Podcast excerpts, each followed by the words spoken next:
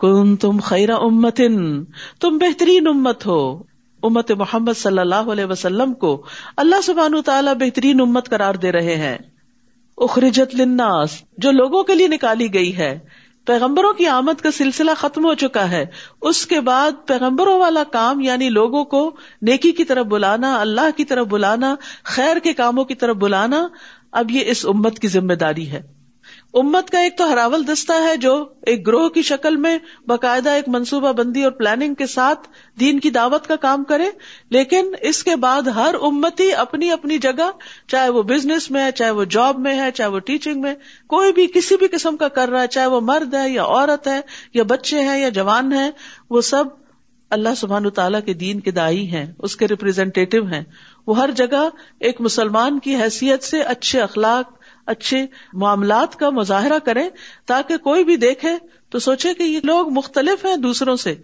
یہ سب سے زیادہ خیر کے کاموں میں آگے بڑھنے والے یہ انسانوں کے اور انسانیت کے سب سے زیادہ ہمدرد ہیں۔ یہ دوسروں کو تکلیف نہیں دیتے، یہ دوسروں کے لیے اچھا چاہتے ہیں۔ یہ دھوکہ نہیں دیتے، یہ جھوٹ نہیں بولتے، یہ خیانت نہیں کرتے، یہ فساد اور دنگا نہیں کرتے۔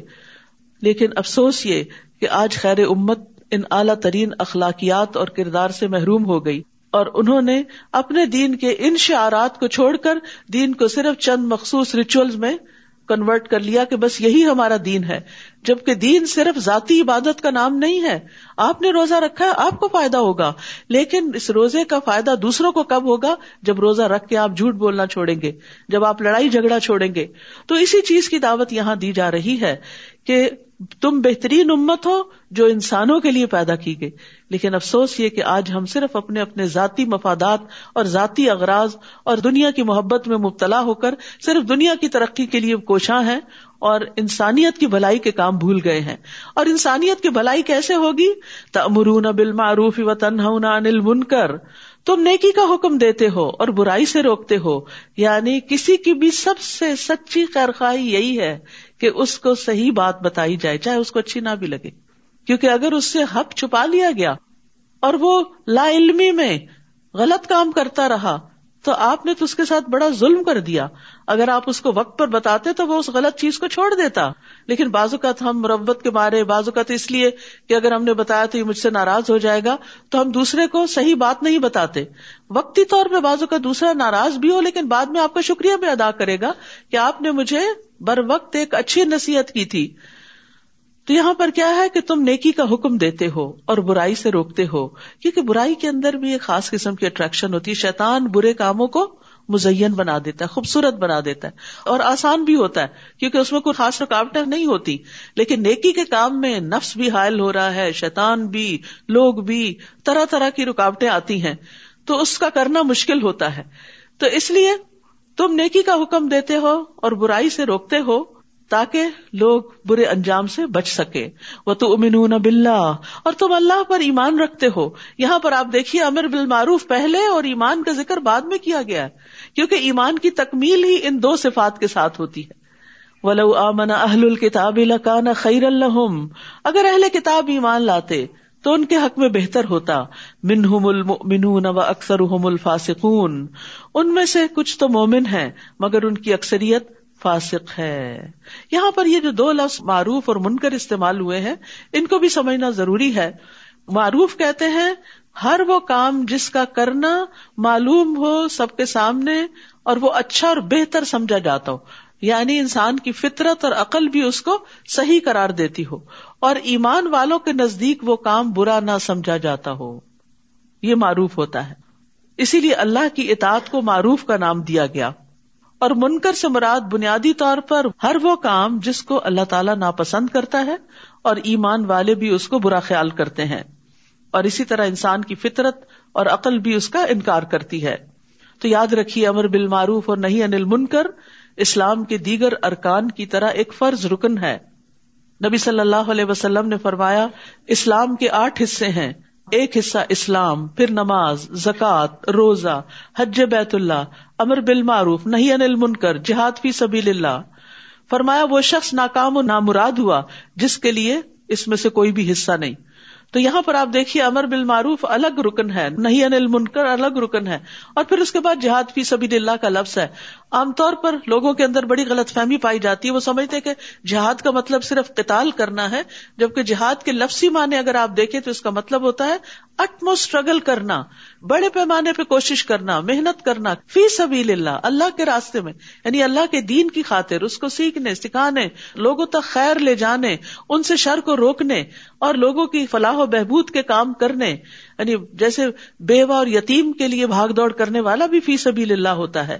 تو ان سب کے لیے بہت ضروری ہے کہ انسان دین کے ان ارکان کو سمجھنے والا ہو اور ان پر عمل کرنے والا بھی ہو۔ حضرت عائشہ سے مربی ہے، وہ کہتی ہیں کہ ایک مرتبہ رسول اللہ صلی اللہ علیہ وسلم تشریف لائے۔ تو مجھے آپ کے چہرے سے محسوس ہوا کہ آپ کی طبیعت میں کچھ گٹن ہے۔ بس آپ نے وزو کیا اور کسی سے بات کیے بغیر واپس چلے گئے۔ میں نے حجروں کے قریب ہو کر سنا، آپ یہ فرما رہے تھے، اے لوگو، اللہ عزا وجاللہ فرماتا ہے کہ نیکی کا حکم دو اور برائی سے منع کرو۔ اس سے پہلے کہ تم مجھے پکارو اور میں تمہاری دعائیں قبول نہ کروں۔ تم مجھ سے سوال کرو اور میں تمہیں کچھ عطا نہ کروں۔ اور تم مجھ سے مدد مانگو تو میں تمہاری مدد نہ کروں۔ تو آج آپ دیکھیے کہ مسلمانوں نے یہ کام چھوڑ دیا تو پھر دنیا میں جگہ جگہ جو حالات ہو رہے ہیں وہ ہم سب کو معلوم ہے۔ لئی کم اللہ ادا وہ تمہیں ہرگز نقصان نہیں دے سکتے۔ یعنی تمہارے دشمن تمہارا کچھ بگاڑ نہیں سکتے۔ یعنی اگر تم یہ سب کام کرتے رہو گے، سوائے کچھ ازیت دینے کے۔ سوائے کچھ ازیت دینے کے، کچھ باتیں بنانے کے۔ اور اگر وہ تم سے جنگ کریں، تو تم سے پشت پھیر جائیں گے، پھر وہ مدد نہ کیے جائیں گے۔ وہ جہاں کہیں بھی پائے گئے، ان پہ ذلت مسلط کر دی گئی۔ اللہ یہ کہ اللہ کی پناہ میں آ جائیں اور لوگوں کی پناہ میں آ جائیں۔ اور وہ اللہ کی طرف سے غزب میں گرفتار ہو کر پلٹے اور ان پر محتاجی مسلط کر دی گئی۔ یہ سب اس لیے ہوا کہ بے شک وہ اللہ کی آیات سے کفر کرتے تھے۔ اللہ کی آیات کو نہیں مانتے تھے۔ اور امبیا کو ناحق قتل کرتے تھے۔ یہ اس وجہ سے بھی ہوا کہ وہ نافرمانی کرتے تھے اور حد سے بڑھ جاتے تھے۔ تو جب کوئی قوم حد سے بڑھ جاتی ہے گناہوں میں، تو پھر اللہ کا عذاب آتا ہے۔ وہ سب ایک جیسے نہیں۔ اہل کتاب میں سے ایک جماعت ایسی بھی ہے جو حق پر قائم ہے۔ وہ رات کی گھڑیوں میں اللہ کی آیات کی تلاوت کرتے ہیں اور سجدے بھی کرتے ہیں۔ تو یہاں پر آپ دیکھیے، بہترین خوبیوں کا ذکر کیا گیا ہے کہ ایمان لانے کے بعد ایمان کی سچائی کا ثبوت انسان کیسے دیتا ہے؟ اپنی پسندیدہ چیز قربان کر کے، نیند قربان کر کے رات کی گھڑیوں میں اٹھتے ہیں، اللہ کی کتاب پڑھتے ہیں اور سجدے بھی کرتے ہیں۔ قیام اللیل کی فضیلت ہے۔ اور الحمد للہ رمضان آ رہا ہے اور سب کو موقع ملے گا کیونکہ رمضان میں قیام جو ہے وہ عام دنوں کے قیام سے بھی افضل ہو جاتا ہے۔ اور بہترین قیام وہ ہے جس میں زیادہ قرآن کی تلاوت کی جائے۔ یعنی صرف بیس رکاتے پوری کرنا ضروری نہیں کہ جلدی جلدی اس کو پڑھ لیا جائے کہ نمبر پورا کرنا اصل مقصود نہیں۔ نبی صلی اللہ علیہ وسلم نے کبھی بیس نہیں پڑھی، لیکن اصل چیز یہ ہے کہ اس میں قرآن کو سنا جائے یا خود پڑھا جائے۔ اور پھر اسی طرح علم کے سیکھنے سکھانے کے لیے بھی رات کو جاگنا فضیلت والا ہے۔ یعنی اگر آپ قرآن سیکھ رہے ہیں، یہ سکھا رہے ہیں اور اس کے لیے تیاری کر رہے ہیں اور رات کی گڑیوں میں اس کو پڑھتے ہیں، اپنا حفظ یا ترجمے کا سبق یاد کرتے ہیں، کسی بھی طرح کوئی علم آپ حاصل کر رہے ہیں، تو اس کی بھی یہاں فضیلت بتائے گی۔ تو عمومی طور پر قرآن کو رات میں پڑھنے کی فضیلت دن کے مقابلے میں زیادہ ہے، کیونکہ اس وقت یکسوئی بھی ہوتی ہے۔ اور نبی صلی اللہ علیہ وسلم بھی قرآن مجید کی زیادہ تر تلاوت رات کی گڑیوں میں کیا کرتے تھے۔ اور یہاں ایک بات یہ بھی یاد رکھیے کہ بعض اوقات علم کا سیکھنا سکھانا جو ہے، نفل نماز سے بھی افضل ہو جاتا ہے۔ یؤمنون باللہ والیوم الاخر ویأمرون بالمعروف وینہون عن المنکر ویسارعون فی الخیرات واولئک من الصالحین۔ اہل کتاب میں سے جن کے اندر یہ صفات ہے ان کی تعریف بیان کی جا رہی ہے۔ اور اس میں آپ دیکھیے کہ صالح بننے کے لیے یہ کام کرنا ضروری ہے، جن کا اوپر ذکر ہے۔ ہم سب چاہتے ہیں کہ ہم نیک بنے اچھا جب نیکی کی بات آتی ہے تو ہم نماز، روزہ، صدقہ، خیرات لوگوں کے ساتھ اچھا سلوک، بس بات ختم۔ نہیں، امر بل معروف اور نئی انل منکر بھی ضروری ہے۔ اور یہ نیکی کا جو کام بھی کریں گے تو ہرگز ان کی ناقدری نہ کی جائے گی۔ یعنی ان بڑے بڑے کاموں کے علاوہ چھوٹی موٹی اور جو بھی نیکی ہوگی وہ بھی اللہ جانتا ہے اور اللہ اس کو قبول کرے گا۔ واللہ علیم بالمتقین۔ اور اللہ تقوا والوں کو خوب جاننے والا ہے۔ یقیناً وہ لوگ جنہوں نے کفر کیا، ان کے مال اور ان کی اولاد، انہیں اللہ سے بچانے میں ہرگز کچھ بھی کام نہ آئیں گے۔ انسان ان نیک کاموں کو کیوں چھوڑتا ہے؟ کیونکہ مال اور اولاد آڑے آتی ہے ان کے پیچھے بھاگتا ہے۔ فرمایا، وہ کام نہیں آئیں گے۔ اور یہی لوگ آگ کے ساتھی ہیں، وہ اس میں ہمیشہ رہنے والے ہیں۔ اس دنیا میں جو کچھ وہ خرچ کرتے ہیں اس کی مثال اس ہوا کی طرح ہے جس میں سخت سردی ہو، جو ایسی قوم کی کھیتی کو جا پہنچے جنہوں نے اپنے نفسوں پہ ظلم کیا، پھر وہ اس کھیتی کو برباد کر دے اور اللہ نے ان پر ظلم نہیں کیا، لیکن وہ خود اپنے نفسوں پہ ظلم کرتے ہیں۔ مطلب یہ ہے کہ جو لوگ آخرت کو بھول کر، اپنی ذمہ داریوں کو بھول کر، صرف مال کمانے پر اور مال کو اپنی پسند کی جگہوں پہ خرچ کرنے پر اور کبھی کبھار کسی خیراتی کام میں بھی خرچ کرنے پر لگاتے ہیں تو وہ دیر پا فائدوں کا حامل نہیں۔ دنیا میں تھوڑی سی رونق آئے گی، پھر جلد ہی دنیا کا مال بھی ختم ہوگا اور آخرت میں تو کچھ ہے ہی نہیں۔ تو اس سے یہ پتا چلتا ہے کہ گناہ جو ہے مسائب کا سبب ہے گناہ ہلاکت کا سبب ہے گناہ اپنی جان پہ ظلم کرنا ہے۔ وہ ظلم اللہ ولا کن انفسم یظلمون تو آپ دیکھیے یہاں پر کتنی اہم بات کی گئی کہ جو لوگ صرف اس دنیا کی زندگی میں مال خرچ کرتے رہتے رنگ رنگ کے لباس خرید لیے، رنگ رنگ کے جوتے، کچھ لوگوں کو کپڑے بنانے کا کریز ہوتا ہے، ایک کے بعد ایک جوڑا، ایک ڈیزائنر، دوسرا ڈیزائنر، یہ ٹرائی کرو، وہ کچھ لوگوں کو مزے مزے کے کھانے کھانے کا کریز ہوتا ہے، وہ اپنی آمدنی کا ایک بڑا حصہ مختلف ریسٹورینٹس میں مزے مزے کے کھانے کھانے میں ہی لگا دیتے ہیں۔ اور کسی غریب رشتے دار اور کسی اور کا کوئی حق انہیں یاد نہیں ہوتا۔ کچھ لوگوں کو صرف نئے نئے جوتے خریدنے کا شوق ہوتا۔ مہنگے ترین جوتے خرید خرید کر گھر بھر لیتے ہیں۔ تھوڑے سے بھی پیسے جمع ہوئے۔ چلو ہالیڈیز پہ چلتے ہیں، سب لٹا کے آ گئے۔ جتنا بھی مال ہے وہ سارے کے سارے صرف دنیا کی لذت میں خرچ ہو رہا ہے۔ آخرت کے لیے خرچ نہیں کر رہے۔ کہا کہ یہ سب کچھ ادھر ہی برباد ہو جائے گا۔ آگے کچھ نہیں ملے گا۔ آگے وہ ملے گا جو آگے بھیجیں گے۔ اے لوگوں جو ایمان لائے ہو، اپنے علاوہ دوسروں کو اپنا رازدار نہ بناؤ، وہ تمہیں کسی خرابی میں مبتلا کرنے میں کمی نہ کریں گے۔ وہ دل سے چاہتے ہیں کہ تم کسی مشکل میں پڑو یعنی تمہارے حاصل یقیناً بغض ان کے منہوں سے ظاہر ہو چکا ہے۔ اور جو ان کے سینے چھپاتے ہیں، وہ تو اور بھی زیادہ بڑا ہے۔ یقیناً ہم نے تمہارے لیے نشانیاں کھول کر بیان کر دی ہیں، اگر تم عقل رکھتے ہو۔ ہاں تم وہی لوگ ہو جو ان سے محبت رکھتے ہو۔ جبکہ وہ تم سے محبت نہیں رکھتے۔ اور تم ساری کی ساری کتاب پر ایمان رکھتے ہو یعنی تورات، انجیل، زبور، سب پر ایمان رکھتے ہو۔ سارے صحیفوں پر، ایک سو چار کتابوں پر ایمان رکھتے ہو۔ جبکہ وہ تمہاری کتاب پر ایمان نہیں رکھتے۔ وہ جب تم سے ملاقات کرتے ہیں تو کہتے ہیں، ہم ایمان لائے۔ منافقین کی طرف اشارہ ہے۔ اور جب وہ اکیلے ہوتے ہیں تو تم پر غصے کی وجہ سے اپنی انگلیاں کاٹ کھاتے ہیں۔ کہہ دیجیے مر جاؤ اپنے غصے میں۔ یقیناً اللہ سینوں کے بھید خوب جاننے والا ہے۔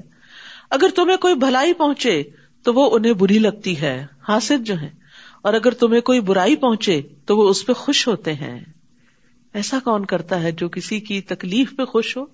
جو اندر سے انتہائی گٹیا انسان ہو۔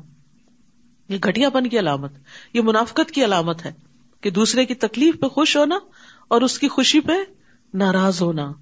جو مومن ہوتا ہے وہ دوسرے کی خوشی پہ خوش ہوتا ہے اور دوسرے کی تکلیف پہ تکلیف محسوس کرتا ہے۔ ایسی صورت میں اگر تم صبر کرو اور تقوی اختیار کرو، تو ان کی چال تمہیں کچھ بھی نقصان نہ دے گی۔ سبحان اللہ۔ کوئی آپ سے حسد کر رہا ہو؟ کوئی آپ کا برا چاہتا ہو؟ تو آپ جواب میں کیا کریں؟ اللہ سبحان تعالیٰ نے طریقہ بتا دیا۔ صبر اور تقوا صبر کیا ہے؟ ویسا رویہ اختیار نہیں کرنا جو دوسرا کر رہا ہے۔ تم نے اس بدترین اخلاق کے نچلے درجے پہ نہیں اترنا۔ اور دوسرا یہ کہ تقوا تقوا انسان کو روک لیتا ہے کسی بھی غلط بات سے۔ اور یاد رکھیے، ایسے لوگوں سے اور ایسے دوستوں سے پناہ مانگنی چاہیے کہ جو انسان سے ظاہر میں تو محبت کا اظہار کرے اور اندر سے وہ جڑیں کاٹنے والے ہوں۔ اللہ انی اعوذ بک من جار السوء ومن زوج تشیبنی قبل المشیب ومن ولد یکون علی ربا ومن مال یکون علی عذابا ومن خلیل ماکر عینه ترانی وقلبه یرعانی ان رآ حسنتا دفنها واذا رآ سیئتا اذاعها اے اللہ میں تیری پناہ طلب کرتا ہوں برے پڑوسی سے ایسے زوج سے شوہر یا بیوی دونوں میں سے جو بھی ایک دوسرے کے لیے جو مجھے بڑھاپے سے پہلے بوڑھا کر دے یعنی ایسا ذلیل کرے کہ زندگی کی خوشیاں چھین لے۔ اور ایسی اولاد سے جو میری آقا بن بیٹھے، اپنے حکم مجھ پہ چلائے۔ ایسے مال سے جو میرے لیے باعث عذاب بن جائے۔ دنیا میں مصیبت کا یا آخرت میں؟ سبحان اللہ۔ اور ایسے چال باز دوست سے جس کی آنکھیں مجھے دیکھ رہی ہوں اور اس کا دل میری نگرانی کرتا ہوں۔ اندر اندر وہ چیک کرتا ہو کہ کیا آیا، اس کے پاس کہاں گیا، کیا کر رہا ہے، اس کو کیا مل رہا ہے، کوئی نقصان ہو رہا ہے یا نہیں اس کا، تاکہ خوش ہو سکے۔ اگر وہ کوئی نیکی کی بات دیکھے تو اس کو دبا دے، کہیں ذکر ہی نہ کرے۔ اور اگر کوئی برائی کی بات دیکھے تو اس کو پھیلا دے سب میں۔ یہ کیسے دوستی ہے؟ کتنی خوبصورت دعا ہے۔ ہم سب کو پڑھنی چاہیے، کیونکہ عموماً لوگوں کو، قریب کے لوگوں سے ایسی شکایات ہوتی ہیں۔ وہ ان تصبر و تتقو لا الرکم کئی دہم شعی کوئی کتنی بھی چالیں چلے، اگر تمہارا کردار مضبوط ہے، تمہارے اندر صبر اور تقوا ہے تو کوئی تمہیں نقصان نہیں دے سکتا۔ کامیابی کی کنجی بتا دی گئی۔ اب جنگ عہد کا تذکرہ ہے۔ وہ از غدوت من اہل کتب المؤمنین مقاعد للقتال واللہ سمیع علیم اور وہ وقت بھی یاد کریں جب آپ صبح سویرے اپنے گھر والوں سے عہد کی طرف نکلے تھے۔ صبح سویرے کام کے لیے نکلنا، یہ نبی صلی اللہ علیہ وسلم کا طریقہ تھا۔ آج ہم نے وہ چھوڑ دیا۔ اور کامیاب قوموں نے اختیار کر لیا۔ آپ جنگ کے لیے مومنوں کو مورچوں پر متعین کر رہے تھے۔ یعنی ہر ایک کو اس کی جگہ پر مقرر کر رہے تھے۔ اور اللہ خوب سننے والا ہے خوب جاننے والا۔ یہ تو سب کام ہو رہے تھے، تو سننے والا کیا؟ یعنی ساتھ ساتھ آپ اللہ کو یاد کر رہے تھے، دعائیں مانگ رہے تھے۔ تو اللہ تعالیٰ ان کو سن رہا تھا۔ جب تم میں سے دو گروہوں نے ہمت ہارنے کا ارادہ کیا، اور اللہ ان دونوں کا مددگار تھا۔ اور اللہ ہی پر مومنوں کو توکل کرنا چاہیے۔ ہوا یہ تھا کہ جب مسلمان جنگ کے لیے عہد کی طرف نکلے، تو راستے میں عبداللہ بن ابئی اپنے تین سو لوگوں کو لے کے الگ ہو گیا۔ تو باقی سات سو رہ گئے، اور دشمن کے مقابلے میں یہ تعداد تھوڑی تھی مخلص مسلمان بھی پریشان ہوئے اور کچھ لوگوں نے ہمت ہار دی، انہوں نے سوچا اب تو جنگ کے لیے نکلنے کا کوئی فائدہ نہیں، اب تو شکست سامنے نظر آ رہی ہے۔ تو انہوں نے جب دل چھوٹا کیا تو اللہ سبحان تعالیٰ نے ان کا دل بڑھا دیا، مضبوط کر دیا، لیکن ان کے دل کا حال یہاں بیان بھی کر دیا۔ تم نے ہمت کیوں ہاری؟ حالانکہ یقینی طور پر اللہ بدر میں تمہاری مدد کر چکا تھا، جبکہ تم اس وقت کمزور تھے۔ بس اللہ کا تقوی اختیار کرو تاکہ تم شکر ادا کر سکو۔ یعنی اگر اس وقت اللہ نے کم اسباب کے ساتھ مدد کی تو اللہ اب بھی کم اسباب کے ساتھ مدد کر سکتا ہے۔ اصل مدد اللہ کی طرف سے آتی ہے۔ مومن صرف اسباب پہ بھروسہ نہیں کرتا۔ اسباب اختیار کرتا ہے۔ بھروسہ اور توکل اس کا اللہ پر ہوتا ہے۔ دعائیں وہ اللہ سے مانگ رہا ہوتا ہے۔ کوشش کے ساتھ اللہ سبحان تعالی کی طرف راغب رہتا ہے۔ جب آپ مومنوں سے کہہ رہے تھے، کیا تمہیں یہ خوشخبری کافی نہیں کہ تمہارا رب اتارے ہوئے تین ہزار فرشتوں سے تمہاری مدد کرے؟ کیوں نہیں؟ بلکہ اگر تم صبر کرو گے اور تقوی اختیار کرو گے اور وہ دشمن تمہارے پاس اپنے جوش سے آئے، تو تمہارا رب بھی پانچ ہزار نشان لگائے ہوئے فرشتوں سے تمہاری مدد کرے گا۔ یعنی اللہ کی مدد اسی اعتبار سے آتی ہے جس اعتبار سے ہمارے اندر جوش جذبہ ہوتا ہے۔ اور اللہ نے اس مدد کو تمہارے لیے خوشخبری ہی بنا دیا اور تاکہ تمہارے دل اس سے مطمئن ہو جائیں۔ اور مدد تو بس اللہ ہی کے پاس سے ہے، جو بہت زبردست، بہت حکمت والا ہے۔ اور یہ مدد اس لیے بھی آئی تاکہ وہ کافروں کا ایک حصہ کاٹ دے یا وہ انہیں ذلیل و پسپا کر دے، تو وہ نامراد ہو کر لوٹ جائیں۔ یعنی جو اہل مکہ جنگ کے لیے آئے ہوئے تھے، وہ ناکام ہو کے واپس جائیں۔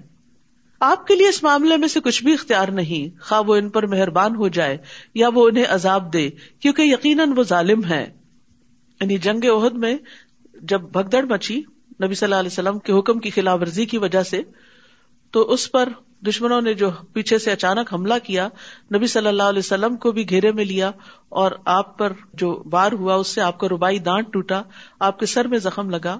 آپ اپنے سر سے خون پوچھ رہے تھے اور فرما رہے تھے، وہ قوم کیسے فلا پائے گی؟ جس نے اپنے نبی کے سر پر زخم لگا دیا اور اس کو دانت توڑ دیا، جبکہ وہ انہیں اللہ کی طرف بلا رہا تھا۔ اور یہ مشرقین مکہ کی طرف آپ کا اشارہ تھا، جنہوں نے آپ کو تکلیف دی تھی۔ تو اس وقت اللہ سبحان و تعالیٰ نے آیت نازل فرمائی کہ اس معاملے میں آپ کے ہاتھ میں کچھ نہیں نہیں، آپ کہہ رہے کیسے فلاح پائے گی؟ یہ تو اللہ کا کام ہے کہ انہیں ایمان کی دولت دے دے، اس غلطی اور گناہ کے بعد بھی، یا ان کو عذاب دے کہ وہ ظالم ہے یعنی بندوں کو ہدایت دینا چاہے وہ کتنے ہی حق سے دور چلے گئے ہوں، یہ اللہ کا کام ہے۔ کسی بھی انسان کو ججمنٹل نہیں ہونا چاہیے۔ اچھا فلاں، وہ تو ضرور ایسا ہوگا۔ نہیں، ہر انسان کے اندر خیر ہے۔ آپ کو نہیں پتا کون کس وقت اللہ کا محبوب ترین بندہ بن جائے۔ اور اللہ ہی کے لیے ہے جو کچھ آسمانوں میں ہے اور جو کچھ زمین میں ہے اور جسے وہ چاہتا ہے بخش دیتا ہے اور جسے وہ چاہتا ہے عذاب دیتا ہے اور اللہ بہت بخشنے والا ہے، نہایت رحم کرنے والا ہے۔ اے لوگوں جو ایمان لائے ہو، تم کئی گنا بڑھا چڑھا کر سود نہ کھاؤ اور اللہ سے ڈرو تاکہ تم فلاح پا جاؤ۔ جنگ بہت کے تذکرے میں سود کی بات، کیونکہ مشکل آئی ہی مال کی محبت کی وجہ سے تھی جب ابتدا میں جنگ میں مسلمانوں کو کامیابی ہوئی اور وہ مال غنیمت اکٹھا کرنے لگے تو دور جو لوگ درے پہ متعین تھے وہ بھی چھوڑ کے آگے کہ ہمارا حصہ نہ کہیں چلا جائے۔ تو یہاں پر اشارتاً یہ بتایا جا رہا ہے کہ مال کی محبت انسان کے لیے ناکامی کا باعث بنتی ہے۔ جب وہ مال کی محبت میں مبتلا ہو کر اپنے مشن کو بھول جاتا ہے، اپنے مقصد کو بھول جاتا ہے۔ اور ڈرو اس آگ سے جو کافروں کے لیے تیار کی گئی ہے۔ اور اطاعت کرو اللہ اور رسول کی تاکہ تم پر رحم کیا جائے۔ اللہ اور رسول کی اطاعت اللہ کی رحمت لاتی ہے۔ اور جلدی کرو اپنے رب کی بخش کی طرف اور اس جنت کی طرف، جس کی چوڑائی آسمانوں اور زمین کے برابر۔ صرف دنیا کے چھوٹے چھوٹے گھروں کے لیے اپنی ساری زندگیاں کھپا دیتے ہو، اس بڑی جنت کے گھر کی طرف بھی توجہ کرو۔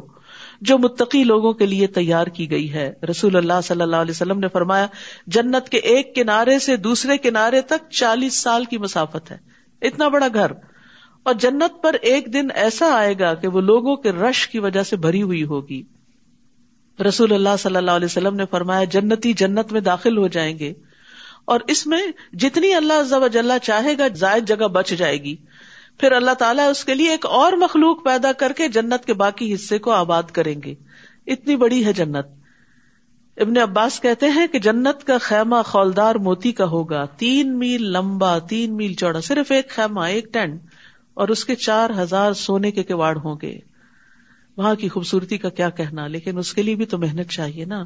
صرف یہی تو نہیں کہ ان دنیا کے گھروں کے لیے سارا وقت ہم لگا دیں اور جنت کے صرف خواب ہی دیکھتے رہے اور صرف تمنا ہی کرتے رہے تو کوئی چیز صرف تمنا سے نہیں ملتی، اس کے لیے کچھ کرنا بھی پڑتا ہے۔ کرنے کے کام کیا ہے جنت کس طرح ملتی ہے؟ وہ جو خوشی اور تکلیف میں خرچ کرتے ہیں۔ انفاق فی سبیل اللہ کی بات سب سے پہلے آئی، کیونکہ مال کی محبت شدید ہوتی ہے۔ خوشی میں بھی اور تنگی میں بھی۔ آپ دیکھیے، ایک وہ شخص ہوتا ہے جس کے پاس بہت ہوتا ہے۔ وہ اگر بہت بھی خرچ کر دے تو بہت فرق نہیں پڑتا۔ ٹھیک ہے، نارمل بات ہے۔ اچھا ہے، اجر ملے گا۔ ایک وہ ہے جس کے پاس بہت تھوڑا ہے۔ اس میں سے وہ تھوڑا سا خرچ کر دیتا ہے، اس کو پرواہ نہیں پہلے ہی تھوڑا ہے، تھوڑا اور نکل گیا۔ ڈزنٹ میٹر وہ بھی نارمل ہے۔ ایک بیچ کا ہے کہ جس کو مالدار ہونے کی امید ہے، لیکن خرچ کر کے فقیر ہونے کا بھی ڈر ہے۔ اس کا خرچ کیا ہوا؟ افضل ترین خرچ ہے۔ تو اس لیے فرمایا، وہ جو خوشی اور تکلیف میں خرچ کرتے ہیں یعنی دونوں موقعوں پر، دونوں طرح سے سخت غصے کو ضبط کرنے والے ہیں۔ یا عام غصے کی بات نہیں غیز کی بات ہے۔ شدید غصے کو کنٹرول کر جاتے ہیں اور لوگوں سے درگزر کرنے والے معاف کر دیتے ہیں۔ اور اللہ ایسے محسنوں سے محبت کرتا ہے۔ ان کے لیے ہیں جنتوں کے باغ، جنہوں نے اپنے آپ کو کنٹرول کیا اور خصوصاً اپنے غصے کو کنٹرول۔ نبی صلی اللہ علیہ وسلم نے فرمایا، جو آدمی اپنے غصے کو نافذ کرنے کے باوجود پی گیا یعنی جن پہ اس کا غصہ چلتا ہے جیسے بچے وغیرہ تو ان پہ غصہ کرنے کی بجائے اپنے آپ کو کنٹرول کر کے پھر ان سے بھلے طریقے سے بات کرتا ہے۔ تو اللہ قیامت کے دن اس کے دل کو امیدوں سے بھر دے گا۔ جو حشر کا میدان ہوگا، خوف ہوگا ہر طرف، تو وہ بڑا پر امید ہوگا کہ میں نے اللہ کی خاطر اپنا نفس کنٹرول کیا تھا، اپنا غصہ کنٹرول کیا تھا۔ تو اس طرح اللہ سبحان تعالیٰ اس کو جنت میں داخل کرے گا۔ ابو دردا کہتے ہیں کہ ایک شخص نے رسول اللہ صلی اللہ علیہ وسلم سے کہا، ایسے عمل کی طرف میری رہنمائی کریں جو مجھے جنت میں داخل کر دے۔ آپ نے فرمایا، غصہ نہ کرو، تمہارے لیے جنت ہے۔ اور ایک جگہ پر تین بار یہی سوال کی تین بار آپ نے کہا، لا تغدب لا تغدب لا تغدب غصہ چھوڑ دو۔ اور آپ دیکھیے، ہمارے بہت سے معاملات غصے کی وجہ سے ہی خراب ہوتے ہیں۔ اور کیا خوبیاں ان کے اندر؟ اور جب ایسے لوگ کوئی فوش کام کرتے ہیں یا اپنے نفسوں پر ظلم کرتے ہیں یعنی غلطی ہو جاتی، گناہ ہو جاتا ہے، کوئی منہ سے بات ایسی نکل جاتی ہے جو دوسرے کے لیے تکلیف دہ ہوتی ہے تو فوراً اللہ کو یاد کرتے ہیں، پھر اپنے گناہوں کے لیے معافی مانگتے ہیں۔ اور کون ہے جو اللہ کے سوا گناہوں کو بخشتے؟ یعنی جو ڈیمیج ہوتا ہے، اس کو فوراً درست کرنے کی کوشش کرتے ہیں۔ اور وہ اپنے کیے پر اصرار نہیں کرتے، اپنی غلطیوں کو بار بار نہیں دہراتے، پھر ان غلطیوں سے بچنے کی بھی اسٹریٹجی ڈیوائز کرتے ہیں۔ اللہ سبحانہ تعالیٰ چاہتا ہے کہ ان ہدایات کا مطلب کیا ہے؟ ان کا مطلب یہ ہے کہ اگر ہم اوپر کے درجے سے ذرا نیچے آئے تو واپس اوپر ہی جائیں، لڑکتے نہ جائیں پھر۔ کیونکہ انسان جب ایک گنا کرتا ہے پھر دوسرا، تو ایک گنا دوسرے کو کھینچ لاتا ہے اور انسان کے اندر سے حیا نکل جاتی ہے، وہ کہتا ہے، میں تو ہوں ہی برا، سو وٹ، میں اور بھی چند برائیاں کر لوں۔ اور شیطان اس کو کہتا ہے، تم نے بخشے تو جانا نہیں، دنیا میں ایش کر لو، اپنی مرضی سے جیو۔ نہیں، اللہ سبحانہ تعالیٰ ہمیں جنت کی طرف بلاتا ہے۔ اگر غلطی ہو گئی، کہیں سے کچھ ڈیمیج ہو گیا فکس کر لو فوراً۔ الا جزا مغفرت من ربهم وجنات تجری من تحتها الانہار خالدین فیها ونعم اجر العاملین۔ ایسے ہی لوگوں کی جزا ان کے رب کی طرف سے بخشش اور جنت کے باغات ہیں۔ سبحان اللہ۔ یعنی چھوٹی سی قربانی ہے لیکن اجر بہت بڑا۔ جن کے نیچے نہریں بہتی ہیں، وہ ان میں ہمیشہ رہنے والے ہیں۔ اور کتنا اچھا اجر ہے عمل کرنے والوں کا۔ یقیناً تم سے پہلے بھی کئی واقعات گزر چکے ہیں۔ تو تم زمین میں چل پھر کے دیکھ لو کہ جھٹلانے والوں کا انجام کیسے ہوا۔ یہ کلام عام لوگوں کے لیے ایک واضح بیان ہے اور متقی لوگوں کے لیے ہدایت اور نصیحت ہے۔ اور تم کمزور نہ بنو اور غم نہ کرو اور تم ہی غالب ہوگے اگر تم مومن ہوئے۔ یعنی بعض اوقات انسان کو ریٹریٹ کرنا پڑتا ہے، شکست ہوتی ہے، اس کو پیچھے ہٹنا پڑتا ہے اپنے کسی موقف سے۔ لیکن ایسا نہیں کہ اس سے وہ اللہ کی نگاہ میں پیچھے ہو جاتا ہے یا ایسا نہیں کہ وہ موقع بس آخری موقع ہوتا ہے کوئی نیکی کمانے کا نہیں پھر دن بدلتے ہیں پھر حالات بدلتے ہیں اور کسی بھی موقف میں پیچھے ہٹ جانا انسان کی بلندی کی علامت ہوتی اس کے بڑے ہونے کی علامت ہوتی ہے وہ ان تم العلون ان کن تم کیونکہ اللہ دراصل بندوں کا ایمان دیکھتا ہے تمہیں اگر کوئی زخم لگا ہے تو بدر میں ان لوگوں کو بھی اسی طرح کا زخم لگ چکا ہے اور ان دنوں کو ہم لوگوں کے درمیان پھیرتے رہتے ہیں۔ یعنی حالات اور دن ایک جیسے نہیں ہوتے۔ اور عہد میں شکست اس لیے تھی تاکہ اللہ ایمان والوں کو جان لے۔ یعنی تمہارا امتحان مقصود تھا۔ اور تم میں سے کچھ کو شہید بنا لے۔ کیونکہ لوگوں کے اندر جنگ بدر کے بعد بڑا شوق اور ولولا تھا۔ لہٰذا جنگ عہد میں ستر شہید ہوئے۔ اور جنگ بدر میں ستر مارے گئے تھے دشمنوں کے اور ستر قید بھی ہوئے تھے۔ تو اس اعتبار سے پھر بھی مسلمانوں کا پلہ بھاری تھا۔ اور اللہ ظالموں سے محبت نہیں رکھتا اور یہ اس لیے بھی تاکہ اللہ ایمان والوں کو خالص کر دے اور کافروں کو مٹا دے۔ حقیقت یہ ہے کہ آزمائشیں انسان کو اور پیور کرتی ہیں، چمکاتی ہیں، اس کا اسٹیمنا بلڈ کرتی کیپیسٹی بلڈ ہوتی ہے۔ انسان بڑے چیلنجز کے لیے تیار ہوتا ہے۔